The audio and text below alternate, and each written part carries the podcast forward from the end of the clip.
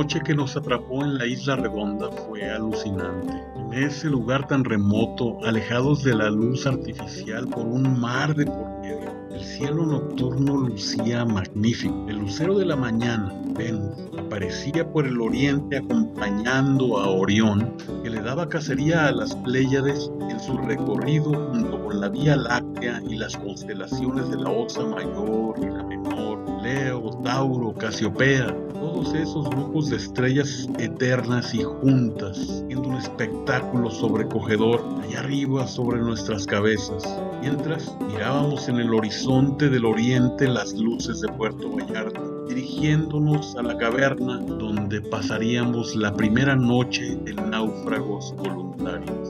Como les platiqué en el programa anterior, después de la exploración al faro y el reconocimiento del territorio de la isla, el hambre y la sed se nos presentaron más que puntualmente. Ya en la caverna, juntamos nuestros víveres y encendimos una fogata con palos y hojarasca que encontramos por el camino y nos dispusimos a cenar con tanta hambre parar. Consumimos más de la mitad de los alimentos que llevábamos, la mitad del agua para tomar. Ya satisfecha el hambre y la sed, recobrada las fuerzas, nos sucedió algo que surge desde sus orígenes por instinto en nuestro ser de Homo sapiens. Alguien agarró unos palos y comenzó a golpearlos para hacer rítmicamente sonidos. Otro usó dos piedras y se unió a la cadencia de los palos. Otro, usando las palmas, aplaudía acompasado al ritmo de los palos y las piedras. Y algunos otros, usando las voces con tonos y semitonos, decoraban esa canción primitiva que se iba ensamblando con la participación de cada uno de nosotros hasta que logramos una sinfonía prehistórica que retumbaba y hacía eco en todas las galerías de la caverna, mientras la luz mortecina de nuestra alumbrada las caras y aristas de la caverna, formando con sus sombras figuras de seres que pudieron haber habitado el lugar y que se sumaban a nuestra algarabía rítmica y musical de hombres de la prehistoria. Así terminó nuestra primera noche en esa isla de ensueño.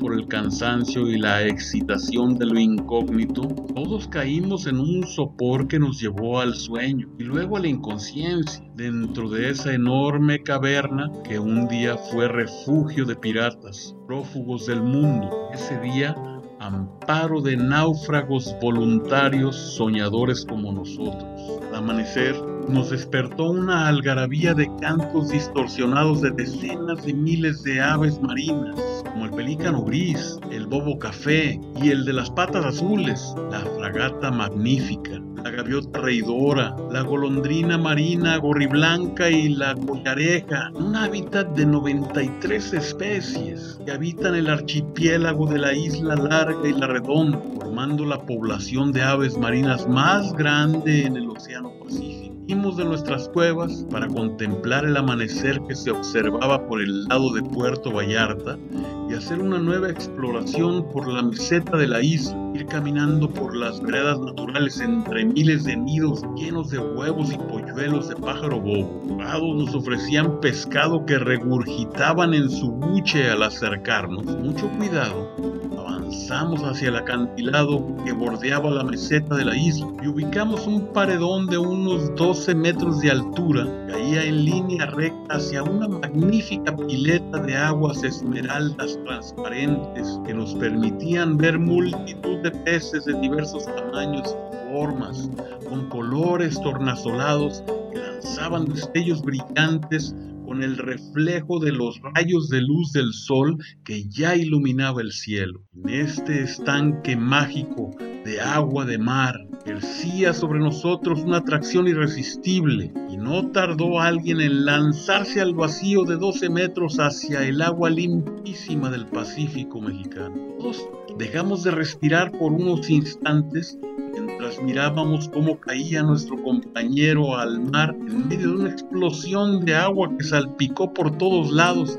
levantándose por más de tres metros, para que instantes después era nuestro héroe gritando de alegría después de su hazaña. No a uno, salimos hacia el estanque y saltamos, experimentando el verco del vuelo efímero de un salto de una docena de metros, imitando un brevísimo tiempo el vuelo de nuestras vecinas, las aves. Como el acantilado no tenía ninguna posibilidad de camino para subir, decidimos nadar bordeando la isla hasta que llegamos a la playita de la ese hueco que desde el cielo parece un ojo azul que observa el universo. Y la leyenda dice que fue provocado por los bombardeos de práctica que le gustaba hacer a don Porfirio Díaz. Por ahí retomamos la vereda hacia nuestra caverna, todos sedientos y hambreados por las aventuras de la mañana. Al llegar a nuestra gruta, nos dimos cuenta del aprieto en el que estábamos. Nuestros víveres y el agua solo nos alcanzarían, si acaso, para el desayuno